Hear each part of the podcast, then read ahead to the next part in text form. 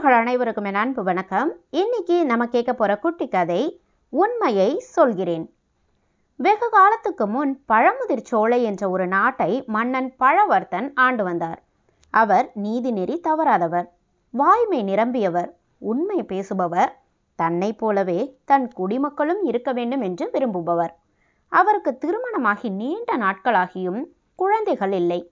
தனக்கு பின் தன் நாட்டை ஆளத்தக்க வாரிசுகள் இல்லாததால் தன் நாட்டு மக்களில் நீதியும் நேர்மையும் தவறாத உண்மையான ஒரு இளைஞனை கண்டுபிடித்து அவனை மன்னனாக்க வேண்டுமென்று விரும்பினார்.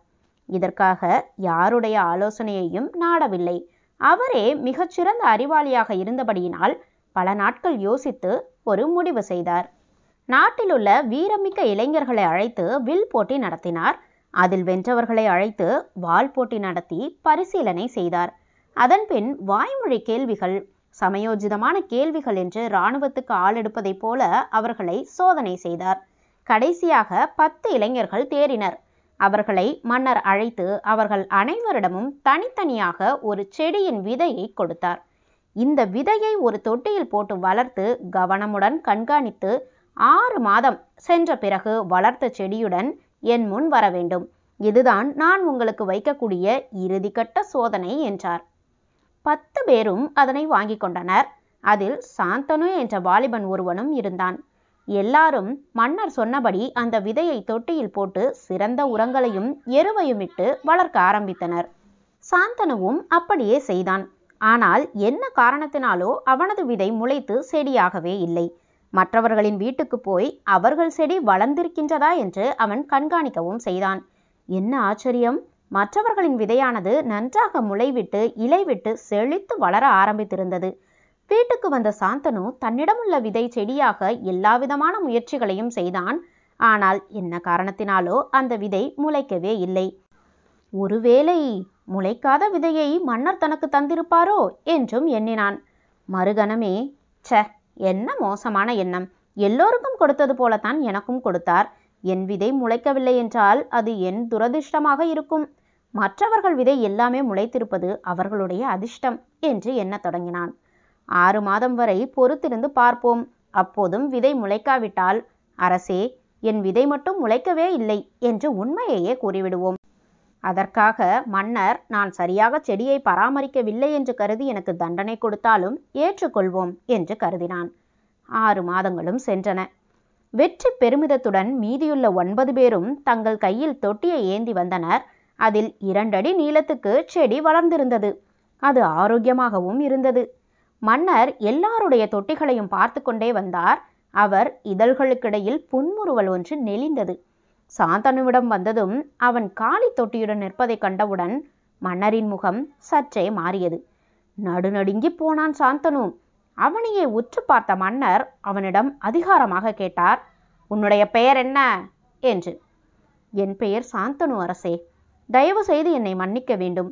நான் ஆறு மாத காலமாக இந்த விதையை செடியாக்க எவ்வளவோ பாடுபட்டேன். ஆனால் உண்மையிலேயே என்னால் அதை செடியாக்க முடியவில்லை. என்னை நம்புங்கள் அரசே என்று மண்டியிட்டு கதறினான். மன்னர் கீழே குனிந்து அவனை தூக்கி நிறுத்தி தன் மார்போடு அணைத்து கொண்டார். எதிர்கால மன்னனை தேர்ந்தெடுக்கவே இப்போட்டிகளை நான் வைத்தேன். அதில் வென்றவனாக இந்த சாந்தனுவை நான் அறிவிக்கிறேன். இவன்தான் எதிர்கால மன்னன் என்றார்.